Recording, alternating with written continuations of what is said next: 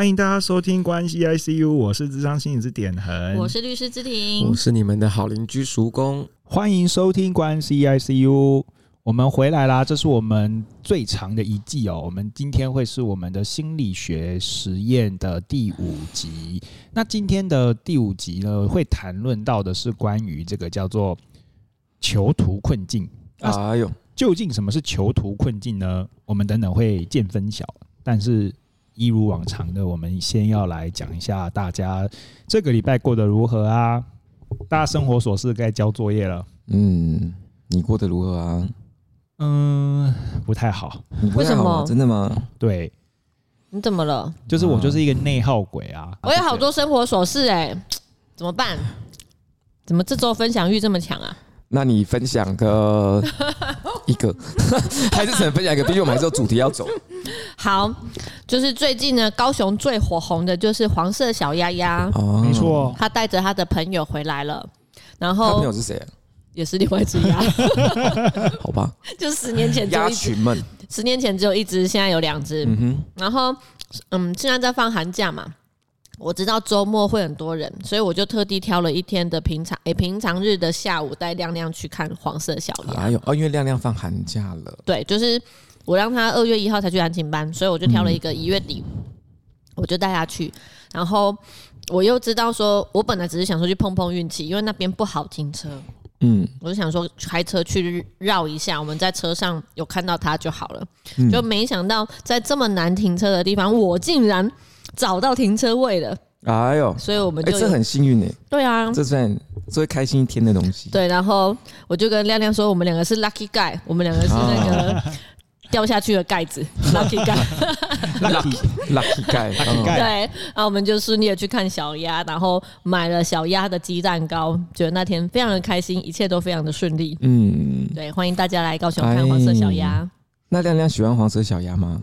他其实一度跟我说他不要，我是跟他说，我是跟他说，我们出门去图书馆看书，因为他寒假作业要看十二本书哦，对，然后那十二本书必须是在图书馆完成的，他不能外借的。嗯，我就跟他说，我们赶快把寒假作业做完，你让你过年就可以开心的玩。然后就先把他拐出门，先把他拐到图书馆去。然后看完书的时候，他就说：“我想回家了。”我说：“好，走吧。”然后我就车车开着，我就去找黄色小鸭了。因为妈妈比较想看，对，太可爱了。现在小朋友是不是都不喜欢出门了？对啊，好宅哦。完了，嗯，所以我就想尽办法要拐他出门。完蛋了，嗯。大家以前小时候是喜欢出门的吗？乡下小孩都蛮喜欢出门的啊。我也蛮喜欢出门的。嗯嗯，那大家出门都干嘛？去找朋友玩啊。哦，嗯，我们就可以在巷子里面玩躲猫猫，或者是跳跳跳房子，还跳格子什么的。反正就骑脚踏车出去玩。嗯嗯，哇！可是现在小朋友体会不到这种乐趣了。我记得我小时候也会。对啊，现在出门都怕不见。明明治安越来越好，但是我们却越来越害怕。治安有越来越好吗？有啊，认真说是吧？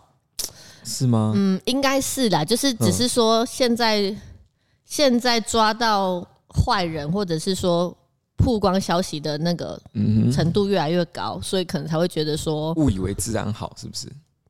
才会觉得说很很乱，怎么那么多事情？哦，是是是，对。但是其实可能这就是我讨厌社会新闻的地方。对啊，乱源，真的是。对啊，但是以前的话，因为社会新闻可能很多还没破案，或是还没有被揭露的。你就会觉得说，就是民风淳朴啊，就觉得乡下应该蛮安全的。殊不知，可能是很多没有爆出来。嗯、是的，嗯，好像也要看地方，感觉这个统计学上的偏误。嗯嗯哼。那点恩老师怎么回应芝芝呢？呃，芝芝同学带女儿出去玩真是太好了。我小时候，我爸爸妈妈也都会带我出去玩。就是我们很爱去山上露营干嘛？然后刚刚芝芝在讲说，小时候自己在那个乡下玩的时候也是，因为我外婆家就是，她就是后以以前就是有很多就是树林啊，然后有一些有一些房屋跟房屋之间的那种防火巷啊，然后我们就超喜欢在里面就是躲猫猫的，所以那个真的是一个很好的、很好、很好的就是童年回忆。小时候就会想要去阿嬷家，不会想要留在家里。嗯，对。因为我因为我叔公自己也是小时候是很喜欢出门的，然后可是我真的有发现，就现在小朋友都不出门，然后就听芝芝这样讲，忽然有点点感慨。嗯，无解，不知道怎么办，因为曙光自己也不太喜欢出门。你看长大之后的曙光，长大长大之后也不喜欢出门的。曙光老师长大之后就不喜欢出门了。可是我觉得这个是就是时代时代不一样啊。嗯，现在是个人就可以生活，但是我们以前是要群体。对啊，我们可我们人与人的连结性开始降低了。对，嗯，哎，嗯，所以那我说我都强迫大家跟我做很高度的连接，所以大家就可以走出户外去看黄色小鸭，来跟小鸭产生连接。对，没错。可是啊，点点点这个这个这个这个角色其实是很重要的，就是主揪是很重要的。但是有时候又释放释放多太多错误的消息，让人家觉得。到底现在是怎么样？对，没错。嗯，我铺这个梗就是要让叔公分享他的生活琐事。太好了，那我可以延续分享我生活琐事。刚刚新鲜热腾腾。我刚刚在来录音的路上，我在路上的时候突然非常气愤，我就在群主打一句脏话。因为我快要，因为事情是这样，就因为我出门的时候就晚了。我每次出门都晚，所以我因为就是每次都迟到嘛，就是约十点半，十点半才出门。对，没错，没有是十点二十五，我都以为是东地方在我家隔壁。然后我出门的时候，因为我想说啊，完蛋了，好紧张哦，赶快发一个我在路上喽。听起来不紧张，跟大家讲一下我在路上这件事情，我快到，我没有睡过头这样。然后我在打打这个打打这个文字出来的时候，其实我还在家。你看，你看。然后我就看到下面有一句话，就是说地点在中华跟石泉路哦。那我想说，哎，我们是换地方了吗？为什么突然跑出这个？对，怎么会跑出个地址呢？嗯，我就问说，所以我们我就说靠，我们换地方吗？我怎么不知道？我还往上面滑，说我是有漏掉什么讯息。然后就后面。吴大信一直给我回应说：“我是告诉你说，我现在在这个地方。嗯”然后我就打了句脏话，但没有人想知道他那个时候在什么地方。我觉得，我觉得这就是，就是，就这就很，就是那个很会很恼恼火的地方，很可爱吧？就是当就是之前的黄奕学姐就是说，就是吴大信是透露出太多无谓的讯息，让你不知道什么资讯才是正确的。不觉不觉得不觉得这样子是一个很可爱的朋友，并没有 正常的做法。应该你你要打出你的坐标的时候，应该是人家问你，哎，你在吴大信，你在哪里啊？你才会说哦，我在中华路呢。对，又或者是说我也在路，我已经我也在路上，我现在在中华十全路口。对，这算是人家问你才会讲。那人家在讲自己的事情，你通常会顺着别人的话题去讲。所以这嗯，这也展现了我自我中心的那一面，是不是？嗯。所以其实有时候群主的讯息啊，我没办法太认真看。我也是啊，我多半是没在啊，划过去划过去，啪啪啪啪啪。因为搞不清楚两位到底哪句话是真的，哪句话是假的。我的通常是假。我如我我如果我我我想一下，我什么时候是真的？你们现在还可以辨别出我什么时候是真话吗？不还是不行，是不是？OK，有点困难。哎，好吧，这就是我的生活琐事了。两位老师，请回应。首先呢，我们还是要针对这个迟到这件事情哈，嗯，好好检讨一下，再想出一个方针。上有政策，下有对策。你这个对策对的太 我的适应力，我适应性很强。对啊，嗯，就不论我们提早多早，总是还是有办法迟到。这个嗯是什么原因呢？我觉得动态调整我自己，还是我们应该换场地到叔公家录音？我我一睁眼，你们就出现在我旁边。对，这样就永远不会迟到。所以，所以还是要针对那个病因来去做解决。对对对对，希望有机会找到对付叔公迟到的方法。嗯，很好，很好。那我要我也回应叔公老师好了，是的啊，叔公同学，就是老师就是告诉你我的位置在哪里的，就是希望你可以就是呃按照我的指标平安的到达，就是这是一种关心。可是你的路线跟他的路线又不一样，哎、是蛮？不一样吗？不是都从中华路来吗？就算一样，我也会绕开。就算一样，我一定会绕开。不想跟点恒老师同那个路线，这样子。对，看了就来气。对，这么严重。OK，好了，好，我想到我的生活琐事啊，还要分享。所以点燃这一拜还好吗？就是呢，我收到，就是我收到了两盒很高级的蛋糕。哎呦，对，然后都瘦不下来了。晚上带带来给大家吃，就是不用不用不用不用不用，因为黄英已经有准备了。对 对，可是你知道，就是我不知道现在蛋糕可以贵到这个程度哎。哦，它一颗蛋糕既然平均要一百二十八块，还是一百六十八块？一颗多大颗？它叫半个拳头，马德莲。对，马德莲。哦，对，它叫 Open It，我不知道你有没有听过？没有。好，就是我们就收到了两盒，就是这样的蛋糕。然后我昨天就是回去的时候就吃，就真的蛮好吃的。然后后来就上网查一下那个价位，吓一跳，我就想说哇，我短短三分钟就吃掉一百多块的东西，这样子，好不好？还不到三分钟。对，然后呢，就觉得就是很幸福，可以吃到这么高碳水的食物这样子。因为我最我最近就是不太想要吃碳水，因为我觉得我身上脂肪太多了。不晓得我这样子概念对不对呢？嗯，没关系，你吃就对了。就把这个把这个周记留在停留在这里，交给两位老师评论啊。啊，OK，幸福的点痕。对，每逢佳节胖三斤。哎呀。嗯，接着要过年了，我觉得这样非常的合理。对，也希望点恒同学在过年期间可以吃得胖胖的，心情开开心心的，每天没有烦恼。嗯。哇，谢谢芝芝老师，真的，一胖解所有忧愁。你就吃吧，嗯，就是啊、呃，心情不好就吃吃喝喝就好了。对，曙光老师，我帮你写你的评语好了。看到点恒同学胖嘟嘟的，老师也很开心哦。嗯嗯。点点同学胖嘟嘟的，不关老师的事情，一 一直要烧，关我们屁事，一直要骚扰曙光。嗯，OK，好了，耶，周记终于讲完了，太棒了，我们要进入正题了。好哦，好，我们今天要谈的是囚徒困境哦，大家有没有听过这个实验啊？有，有，对不对？我觉得这就是狡诈实验。是，而且其实我在想这个题这个实验的时候，就在想说，就是这个应该跟就是芝芝应该会非常有关系。就像检察官在就是提起诉讼前的时候，不是都要一些调查吗？好，我们先说一下这个这个这个实验好了，就是呃，当你有当两个人他同时犯罪，然后他们做了一件错误的事情，然后被一个检察官去做。就是调查，然后接下来呢，这个检察官就会跟两个人分别跟他讲说，诶，如那个如果你认罪，你认罪，你提出来的话呢，你的刑期就会减半。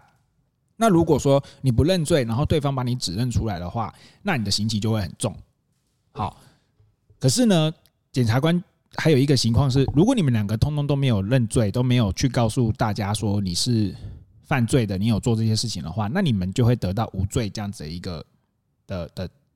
结果好，所以这边的话就会有几个几个可能性，一个是你就死不认罪，然后对方也不认罪，然后你们两个就会无罪释放；然后另外一个是你认罪了，然后告诉对方呃告诉检察官说对方是做了什么什么事，那因为这样子的话你可以刑期减半。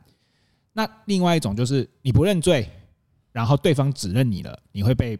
重你会被重判两倍的刑期，这样子，好，就这种这三种情况。那经过这实验，就会发现绝大多数的人，九成以上的人，在这样的实验里头，通通会变成第二种可能性，就是他会去指认出对方有罪，然后最后你们就会就是得到应该要有的刑期，就这样子。好，然后在这样子的一个实验底下呢，大家就开始就会想说，就像芝芝刚刚说的说，是不是一个很狡诈的？的的的实验呢，或者说这是一个考验人性的实验。那这个实验呢，就停在这边。然后我们今天就会来跟大家讨论看看，大家可以在这个实验里头看见些什么。然后同时我自己在想的时候，也是蛮好奇，就是在法庭上的时候，或者是检察官在调查的时候，是否也会有类似这样子的情形发生呢？我其实玩这个游戏 玩过好多次，然后每次玩我都觉得这个游戏规则好难。嗯，我们玩的方式是呃用经营公司的方式，然后。比如说四个人玩嘛，就是开了四间公司，然后你要去猜说，针对同一个商品，另外一个公司的主管他是要涨价还是要降价卖？对，然后它会影响这整个结果，会影响你公司到底是可以赚钱或是亏钱。对，我每次都觉得这个好好好复杂哦，为什么要这么尔虞我诈呢？我们。开开诚布公的把事情讲清楚，不行吗？哦，嗯，就是一个懒得去想游戏规则，还怪游戏不好玩的人。可是，在市场上竞价也是这同样，也是很类似的概念。但我跟芝芝真的是一样的想法，欸，哎，什么想法？就是觉得大家就讲好就好了，你为什么要骗我？那我改一下我的想法。他的他的规则是，如果我们两个都否认的话，我们两个都没事，是不是？然后如果一个承认，一个否认，一个承认，一个默一个默认，然后承认的那个人会减半。为什么会减半？他不是应该要加重吗？没有他承认他自己犯罪啊，然后他也去把对方供出来，所以他的他的刑期可以减减减一半。可是那个都不讲的人就会加重。哦，嗯嗯。然后两个都讲的人就两个一样重，对。两个都不讲的话，两个就没事，就都无罪。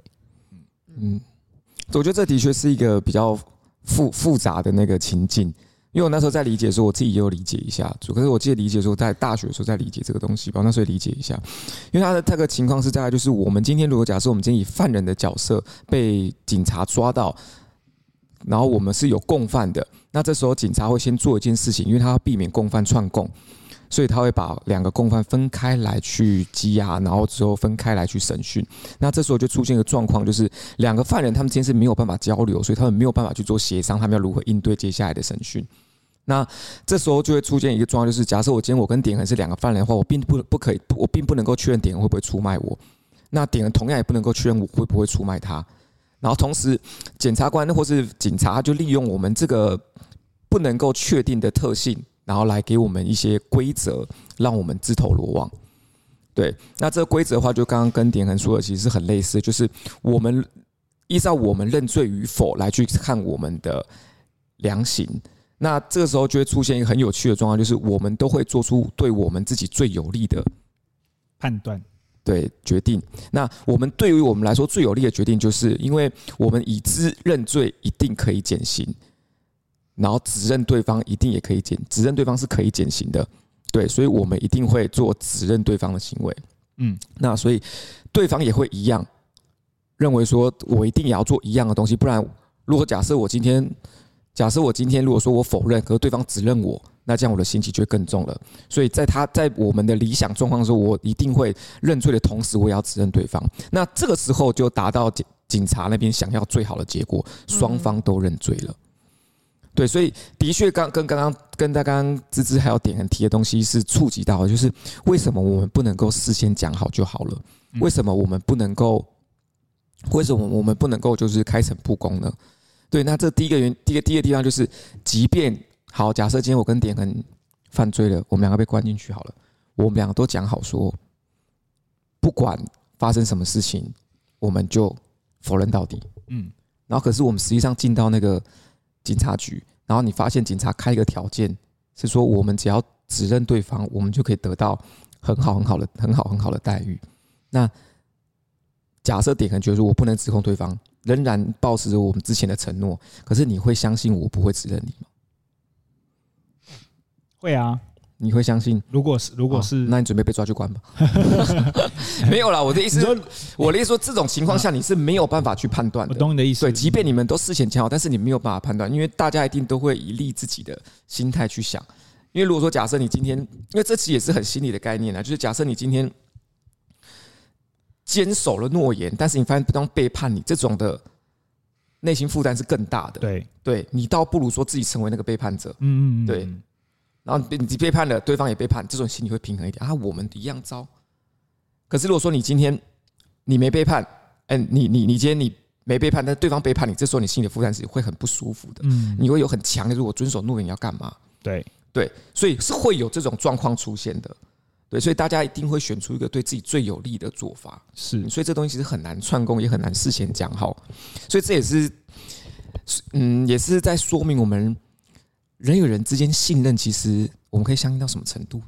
嗯，还有我们那个薄弱的程度到什么地方？嗯。不过刚刚芝芝说的那个倒是倒是好像有一个专有名词叫赛局理论，对不对？对。嗯嗯嗯。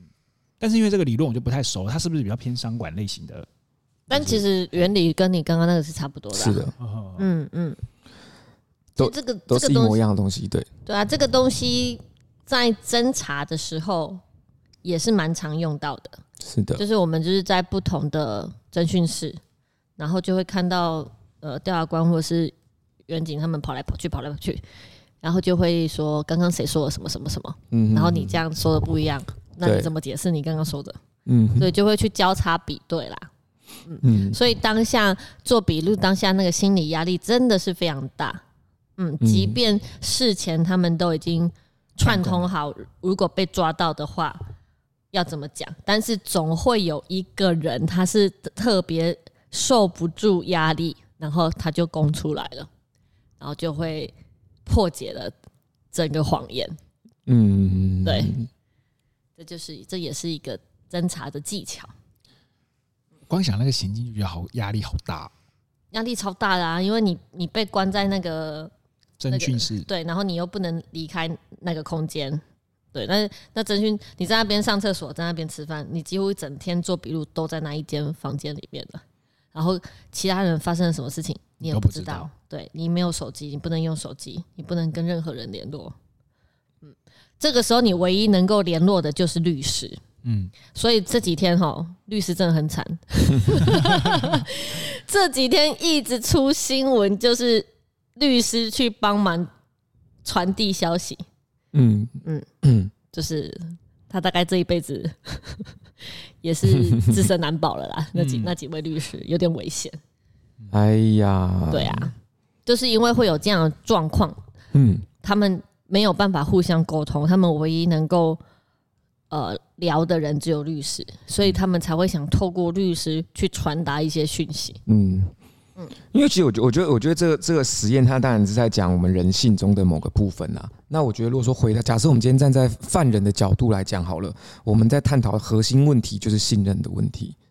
嗯，对。那大家觉得自己是一个容易信任别人的人吗？点恒是容易信任别人的人吗？我觉得我初期刚开始认识的时候很容易，然后反而到了后期，反而是认识了，就是比如说我可能刚跟你认识了两三个月的时候，我会觉得说，对对对，你说什么我都相信，然后反而是两三个月后开始就会开始有很多的怀疑，然后这个怀疑可能要经历过很多无为不为的事情之后，就会有可能进到一个真正非常非常坚若磐石的信任。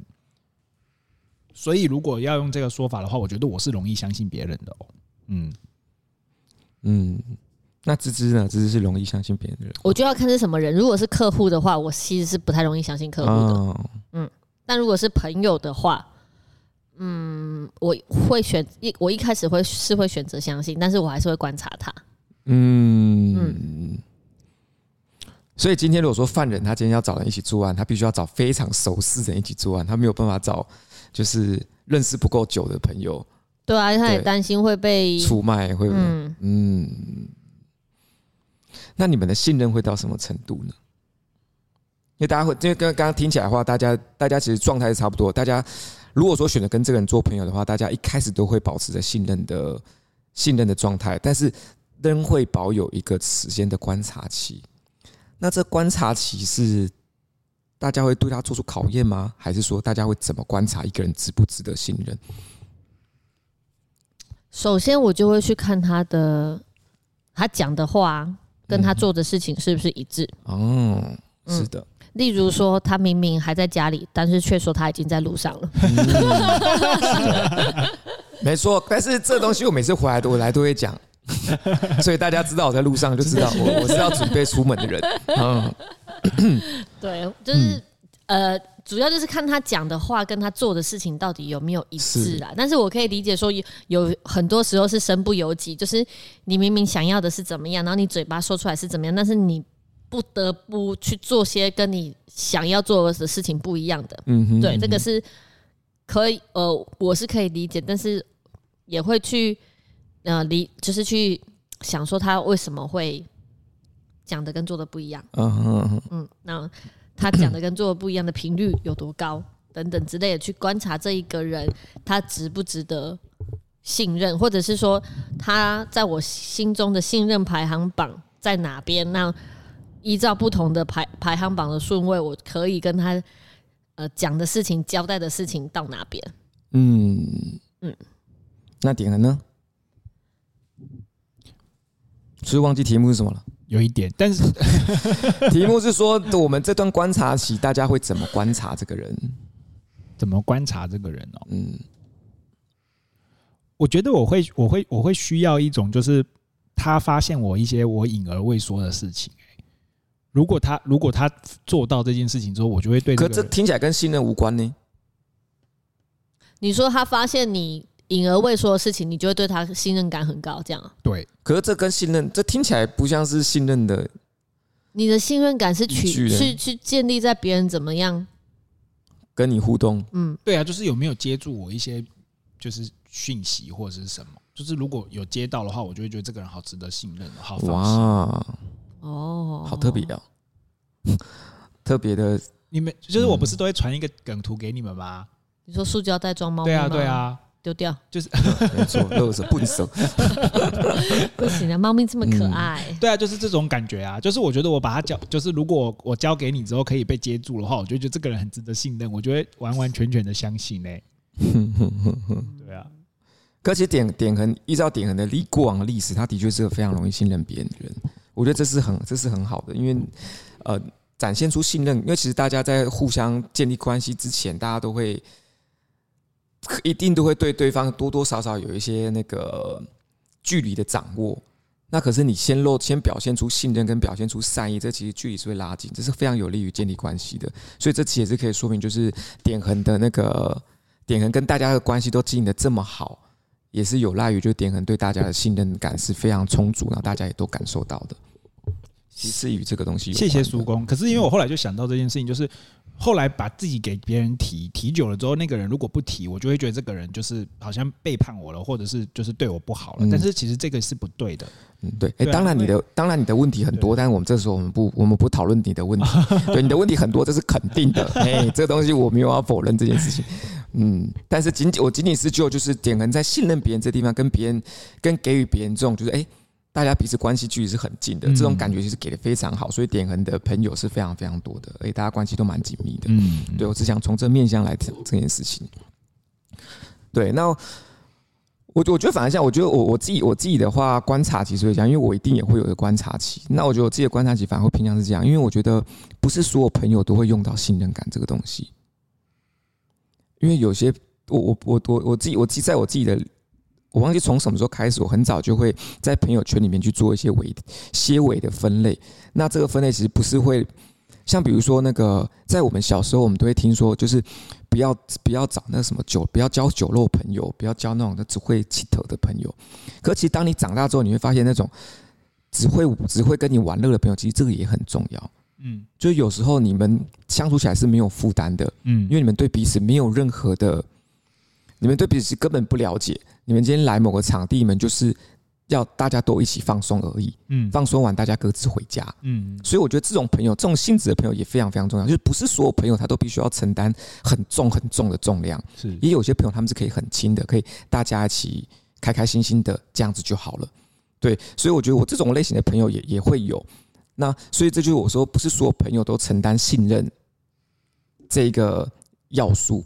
那能够走，能够走走到信任，我觉得我会跟芝芝是一样，就是透过他的行为跟他的言，跟他所说出来的话去做核对。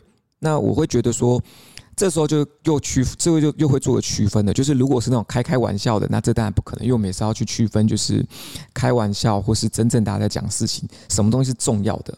对，那我会觉得说。我在我自己认为，一个能够信得过人，至少他要是能够做到几个事情，就是他说他是一个一个是能靠谱的人，就是他不轻易答应事情，但他答应的事情他基本基本上做得到啊，事事有回应，那件件有着落。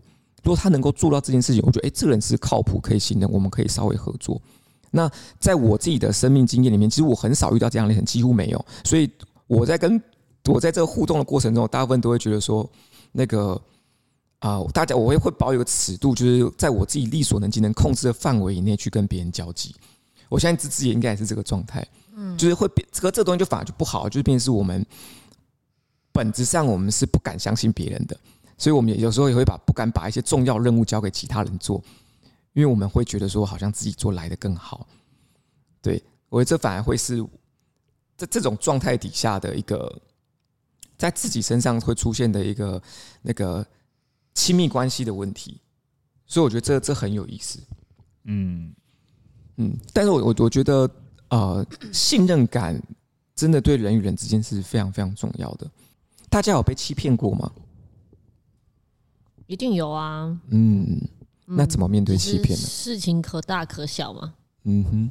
对啊，面对欺骗，这这怎么面对欺骗呢？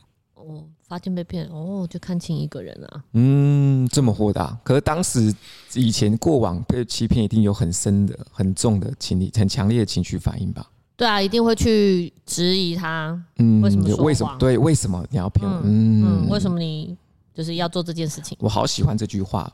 为什么要说谎？这样吗？嗯，觉得讲这句话，其实你带有很很很深，你对这个人的情感。你对这个人信任，嗯，就你不应该说谎，可是你为什么要说谎？嗯，对，所以我觉得我是个人是非常喜欢这句话。对啊，以前的年轻的时候了，嗯，会非常在意他为什么说谎，嗯嗯嗯，然后当然就随着年纪，然后遇到的事情也比较多，看到的谎言更多，是的，就会渐渐的对哦，你说谎哦，好吧，那就这样。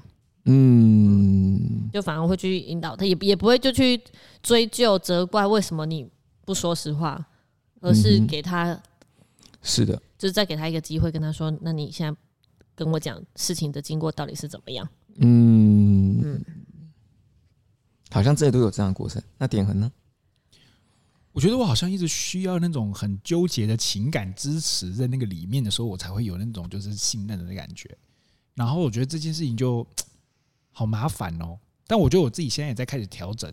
我觉得因为刚刚叔公在讲那那那一段的时候，我就会发现这件事情，就是我在自己的这样子的一个关系当中的时候，我就会觉得说，把事情做好就一定就我一定会把事情做好，可是情感纠葛一定也要在一起，就全部通通要连这会这样子。我觉得我那样子才会觉得很安心。可是好像这样子就会导致事情很容易做不好，然后就会开始让对方对你其实没有那么的信任。然后在这样子的一个循环之下，他不信任你，情感也就不支持的时候，就是那个那个关系就会开始越来越破裂，越来越越来越崩塌。所以我就在我就在想，就是我现在的这个方式真的是问题重重，应该这样讲。但是我觉得我的信任感的那个来源，就好像真的很需要把那些情感层层面的东西全部都纠纠结在一起，我才可以感受到这件事。嗯。大大概是这样。OK，我觉得我可以可以先帮大家那个帮听众们，就是拉近一下主题哦。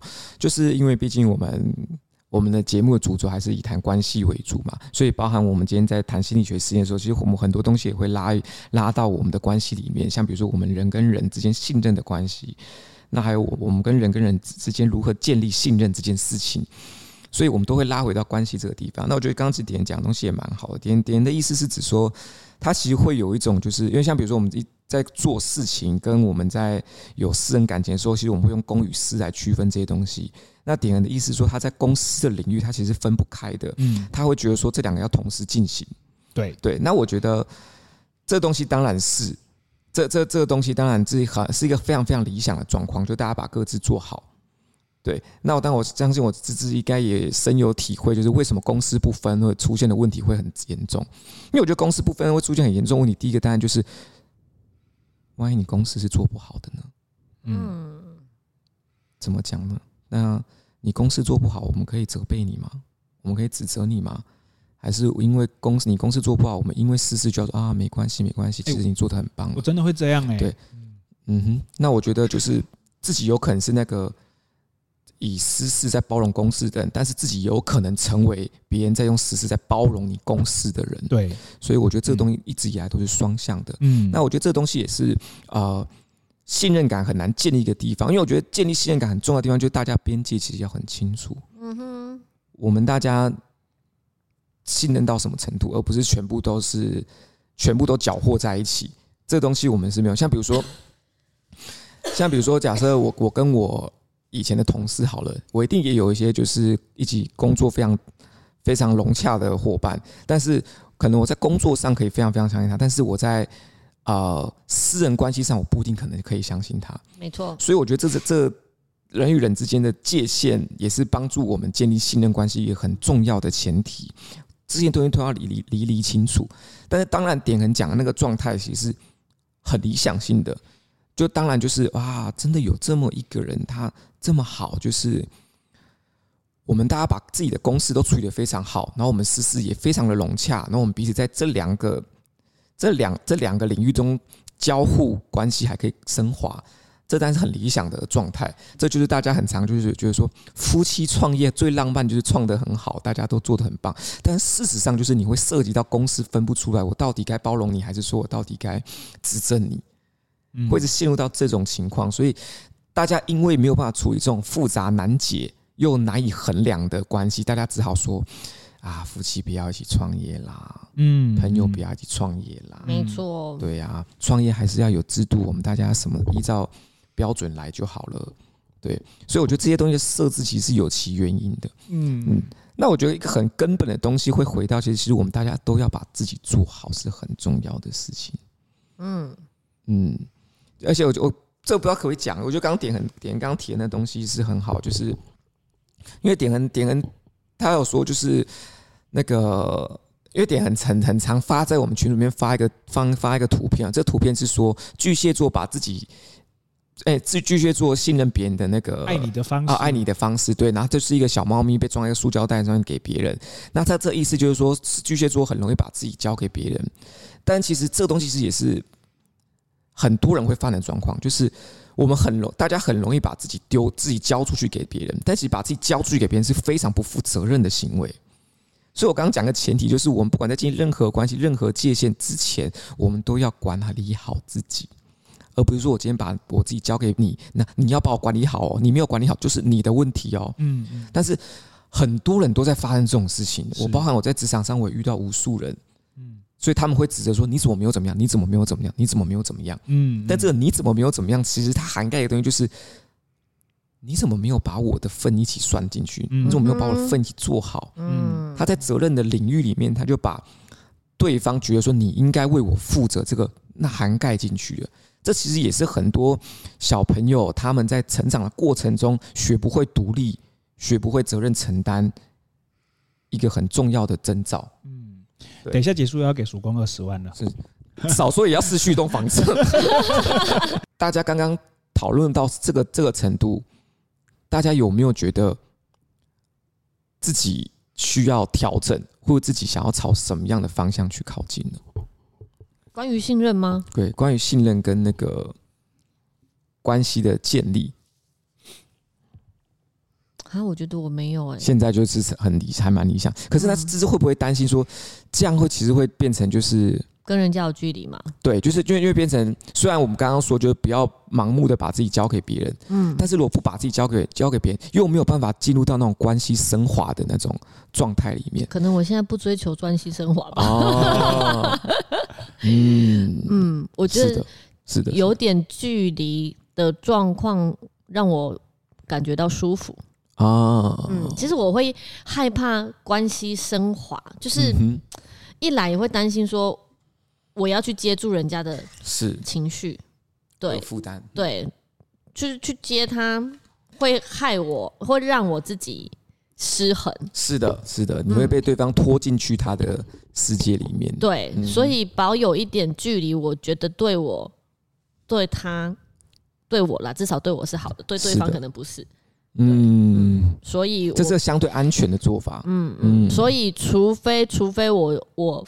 非常的确信，说我不会被他影响，就是我们的关系有更一一更进步的升华，然后或者是我跟他更靠近、更亲密、更信任，我不会被他影响，那我才会去做这个举动。但如果我觉得说我现在还没有准备好，那我宁可维持跟大家都有距离的关系。嗯嗯，对，就是明确这些界限起来。嗯嗯，那典衡呢？我觉得我我我确实也一直在用这些方法来协助自己，然后我觉得我在我这些来谈者身上也会看到类似这样的议题，就是比如说，我就比如说夫妻进来咨商室里头，然后呃先生或太太其中一方一直感受不到对方在心在他的身上，然后我们有的时候进到了一个死胡同的时候，我就会问先生或太太，就说：“但你的先生或太太不就坐在你现在的旁边吗？你怎么看这件事？”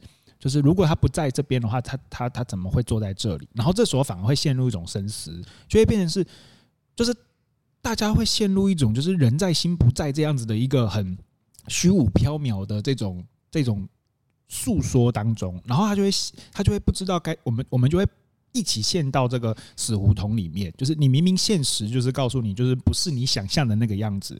那为什么你会相信这件事？那回到心理智商的层面来说的时候，就会变成是我们得回去看那个念头，得回去检视自己那种呃专有名词说的不理性的信念怎么来的，这个不呃认知上的扭曲怎么出现的？明明事实就不是这样的时候，你为什么一直这样子去认定？哦，所以有些书本他可能会他可能会说，就是嗯。有些书本可能会说：“哎，你不要去相信你的每个念头，你的念头不是每个都是真的。”哈，类似这样子的一个讯息的表达，就会在这个地方跑出来。那我自己也会，呃，就是试着开始用这个方式去告诉自己，就是不要一直去相信每一个念头。那事实上，过去在跟直直主公相处的时候呢，主公也会有这样子类似提醒我的话语。但是我觉得有时候提醒这件事情，就你必须，就像今天刚开头的时候说的，就是你必须要去做。而不是一直去想这样子，对吧？所以我现在也就是在练习吧，就是告诉自己，就是说，哎，不要相信自己的每个念头，要相信你自己眼前看到的事情，信任你现在出现，就是就就正在发生的事，这样子。我觉得比较像是这样子的状态。嗯，我觉得刚刚讲那个例子也是蛮好，就是在伴侣间常会有人在心不在这种感觉。嗯，对，芝芝以前有有过这种感觉吧？时常啊，时常啊。甚至最近有个朋友跟我反映说，嗯、呃，我前阵子一直推荐大家去吃的那个火锅店嘛，嗯，然后我就跟他讲说这间火锅店好吃，他回去就跟他老婆讲，然后结果他老婆没有听进去。就是过过一阵子之后，他老婆就跟他说：“哎、欸，我有个同学，哎、欸，我有个朋友跟我说，那一间火锅店很好吃。”嗯，然后我朋友就跟他老婆说：“这句话我早就跟你讲了。”哎呀，对，然后他就来跟我反映说：“嗯，同样一件事情，我跟他讲，他都没反应。他朋友跟他讲，他就很开心的说要去吃。嗯，我就跟他说，这很正常啊。嗯、男人的嘴，不要不要这样。对，就是我觉得。”相处久了之后，尤其是家人之间相处久了之后，就很容易把事情都当成是理所当然。对，然后理所当然到他的每一句话，你左耳进右耳就出了。嗯嗯，所以我嗯，刚刚的问题是什么？就人在心不在。对对对，就是会有人在心不在的这样状况。所以我以前也是会有啊，就是尤其对一个人的。忍受程度，或者是说对他的信任程度已经到达一个临界点的时候，嗯哼，有时候就会觉得说，哇，我们还要在同一个空间里面啦。嗯，对对，就是你光看到他，你就觉得烦。对，没错，真的，哎。我觉得这很有意思，就是像我如果说我们回到刚刚囚徒困境来看哈，就是两个囚徒，他们明明可能就是很很好，因为经过经过我们刚刚的讨论，一定是要能够一起犯罪，一定是还蛮熟悉的朋友吧，对吧？那他们在犯罪前，他们一定觉得彼此的话都可以信任，但他们犯罪后，他们即便被关在两间房间，两间房间也没有很远，就在旁边而已，那他们那一刻一定觉得自己的心非常的远，嗯，尤其是被问到那个。问题涉及到对方有没有可能出卖你这个问题，他们今天在此刻，他们其实觉得心非常非常的远，即便他们就在旁边隔壁，他们已经也感受不到对方的存在，所以他们才会开始用自己的角度去想事情。万一对方出卖我了怎么办？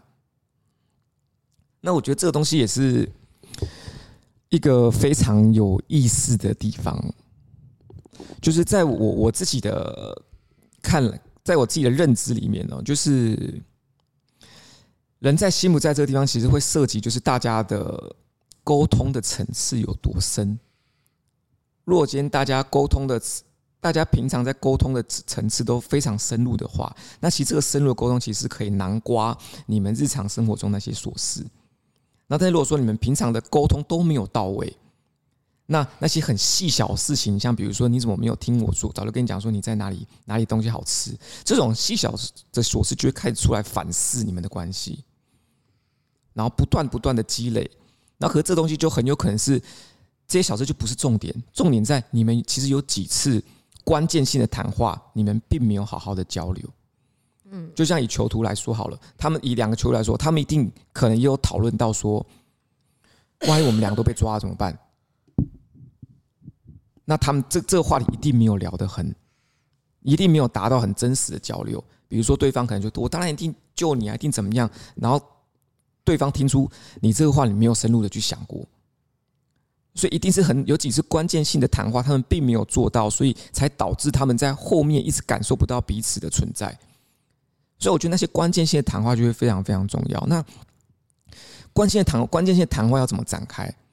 我觉得这个这东西会涉及到对方可能在情绪正盛，或者对方在呃渴望灵魂触碰的时候，这时候关键性谈话就会出现。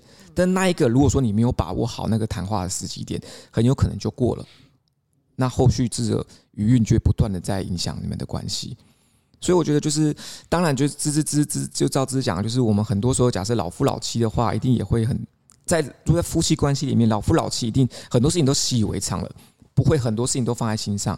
但是关系里面要特别注注重视的就是，当你发现对方需要你的时候，这个时候你是没有办法把这件事情当成。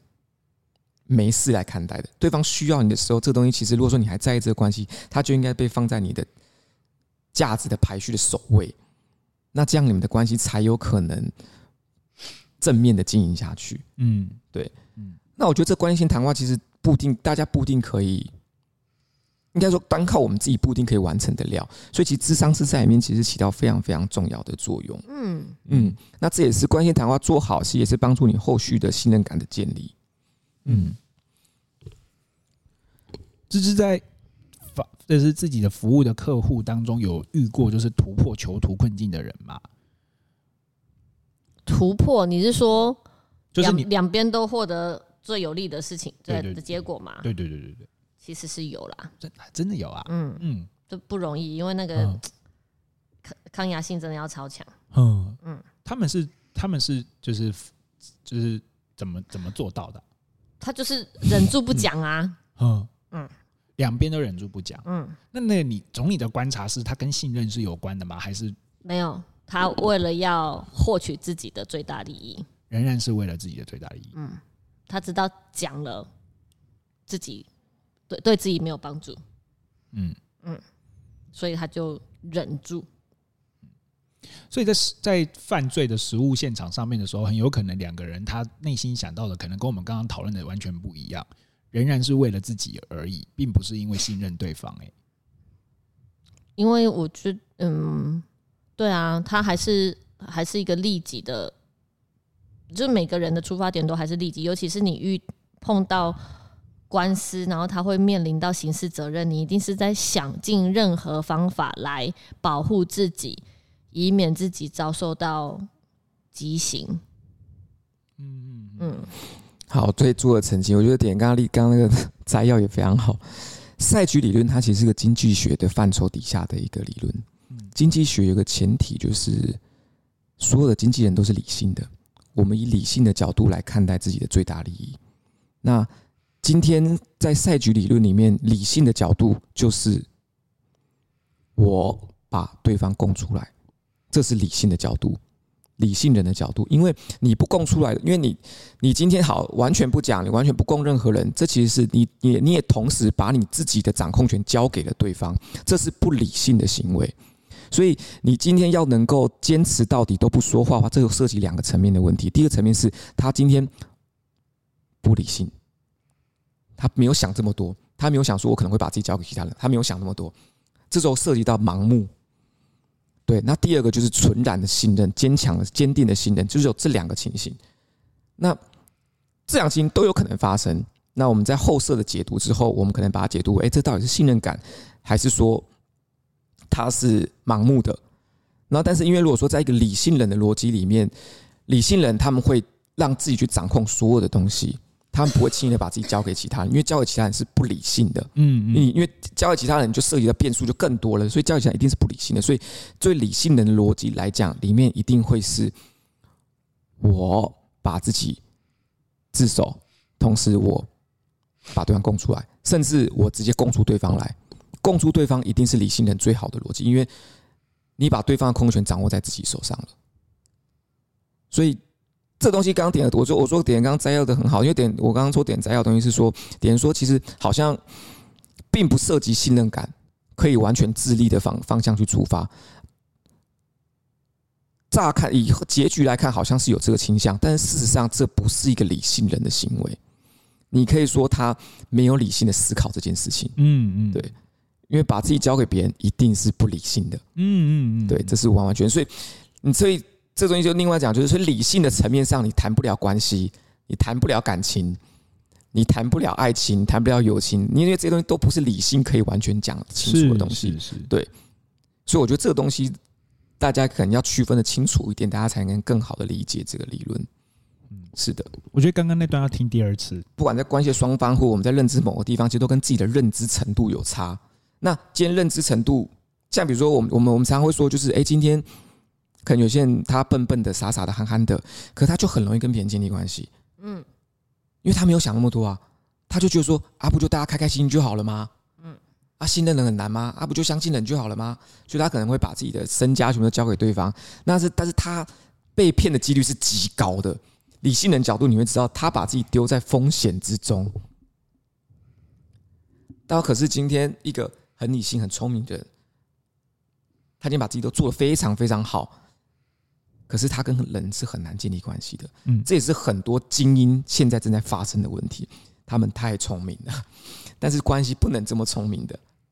关系是不能用理性来经营的，关系需要很多自我牺牲，需要很多为他人着想，需要很多把，所以我应该说，我觉得这东西才会说，我们歌颂的很多情感的关系，我们会歌颂那种，就是母亲为了救孩子冲入火场，就是老公为了救老婆跳入海里，我们会歌颂的这些行为，因为这些行为是超脱理性层面之外的东西，嗯，然后这东西是爱，嗯嗯嗯。这是最深层次的信任，然后可是你今天涉及到理性，你觉得说，我先去火。假设今天妈妈涉及到理性的，她会想说，我今天去火场，我有没有可能两个人一起死在里面？有可能。那有没有可能，就是我进去，孩子早就死，我白去一趟？有可能啊。然后想着想着，就不去，火就烧完了。嗯嗯。OK，那所以说，这好像也是一个角度，我们可以来判断一个人够不够爱我们。妈妈足够爱小朋友的话，就应该奋不顾身冲进去。那你想那么多事就不够爱，好像会导出这个结论。但是我我个人认为，这东西也涉及层面也是很广。嗯，对，没有那么绝对，没有对，没有不会有那么绝对。但是我我我我我，但是我还是会相信，就是因为像柯九刚刚讲，就是涉及到一个认知层次的问题。因为有可能就是妈妈不知道火灾严重性有多大，她以为就跟煮饭一样，然后就走进去了，然后才发现我靠这么烫。这么热会死人的，才发现这件事情。所以，我觉得如果说我们在这边做一个总结性的总结性的建议的话，我会觉得说，还是回到会回到那一句，就是我们大家一定要把自己调整到一个好的状态。嗯，然后很多事情我们大家是需要经过思考的。像我觉得一个理性一个理性人如何务实的经营关系，我觉得这是有可能做到的。就是我们思考了所有层面之后，我们仍然选择了一个方向去实践。嗯，那这方向可能是非理性的，嗯，但是你的出发点是理性的思考，你决定做这非理性非理性行为，那你愿意承担这个非理性的后果，那你去做了，我觉得这个就是一个理性的理性的人他务实经营关系的方式。然后我这么说，因为听到听听起来，我们讲到后面好像是有点反理性的，其实我也没有反理性，理性是帮助我们。经营好自己生活一个很重要的东西，嗯嗯，对。然后，但是我就说，就是在我们理性的评估过所有事情之后，我们一定要也要知道，说有些事情理性是触碰不到的。那我们需要放弃一些东西，我们才有可能达到一些结果。对，我觉得同样是这样。那我觉得赛局理论它。涉及对对我来说，它涉及到了很多是关于关系里面的信任层次。那随着我们刚刚讨论，我们还讨论到，就是我们每个人在判断一件事情的认知不一定一致，很多人是盲目的。对，那这时候就出现很多的误读跟误解在这个中间产生。所以我觉得就是啊、如果说我们把这个结论也归纳到关系里面来的话，我会觉得啊、理想的状态，大家还是得要跟自己认知层次相近的人建立关系是会比较好的。大家才会比较舒服。如果说今天认知落差太大了，大家可能彼此根本谈不到一块。嗯，大家表面上在聊天，但其实大家聊的根本不一样。对，那这是很重要的。那再来就是，我们今天在面对人员之间，其实界限的线界限的设立还是要清晰的，这会有助于我们更好的确认我们之间的关系。对，那我觉得最后就是信任感其实很重要，但信任感是需要有意识的去建立它。所以我觉得，呃，综合我们上面的讨论的这些东西，赛局理论给我们带来的警提示也很多。它并不是单单的一个告诉你说，啊、呃，警察很聪明，小偷很笨，小偷很笨，或者小偷都是小偷都是很愚蠢，并不是这样。因为其实大家都在一个理性人的角度里面去思考自己最优解。是，那只是最后的结局是符合警察所想要的，是对。那这是一个很有趣的实验。嗯嗯嗯。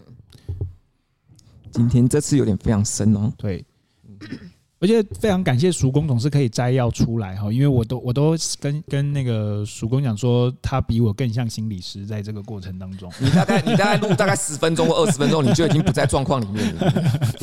但是我觉得后面这个摘要的整理，确实给可以给大家带来很大的呃提提醒跟反思啊，就是呃囚徒困境也好，或者是赛局理论也好，它里面谈到的层次，其实不是只是那个结果而已，它背后涉及到更多心理层次。